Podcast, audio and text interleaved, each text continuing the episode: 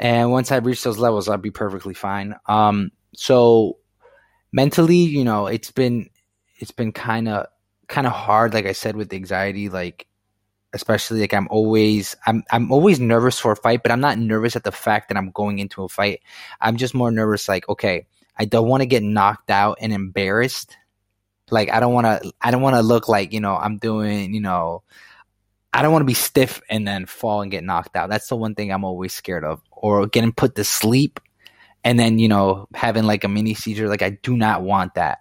So I always I always, you know, um put a cross and I tell God right before I go in the ring, I'm like, listen, just protect me, protect the fighter that I'm going against. You know what? Whatever happens, happens. But you know what? Don't let me get embarrassed because I don't want to be on a YouTube somebody's highlight clip. You know, and you know that's been helping me so far.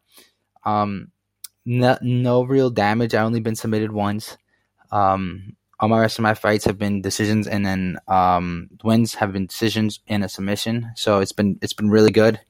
Um, in Thailand so far, I was supposed to compete in uh, in China, but you know this virus stopped it, and you know it's kind of opening up a little bit more, and they're now they're talking about more fights, and I'm, I'm over here like, mm, nah, I'm gonna wait until there's no infection, so then I can go over there. But that's literally my plan MMA.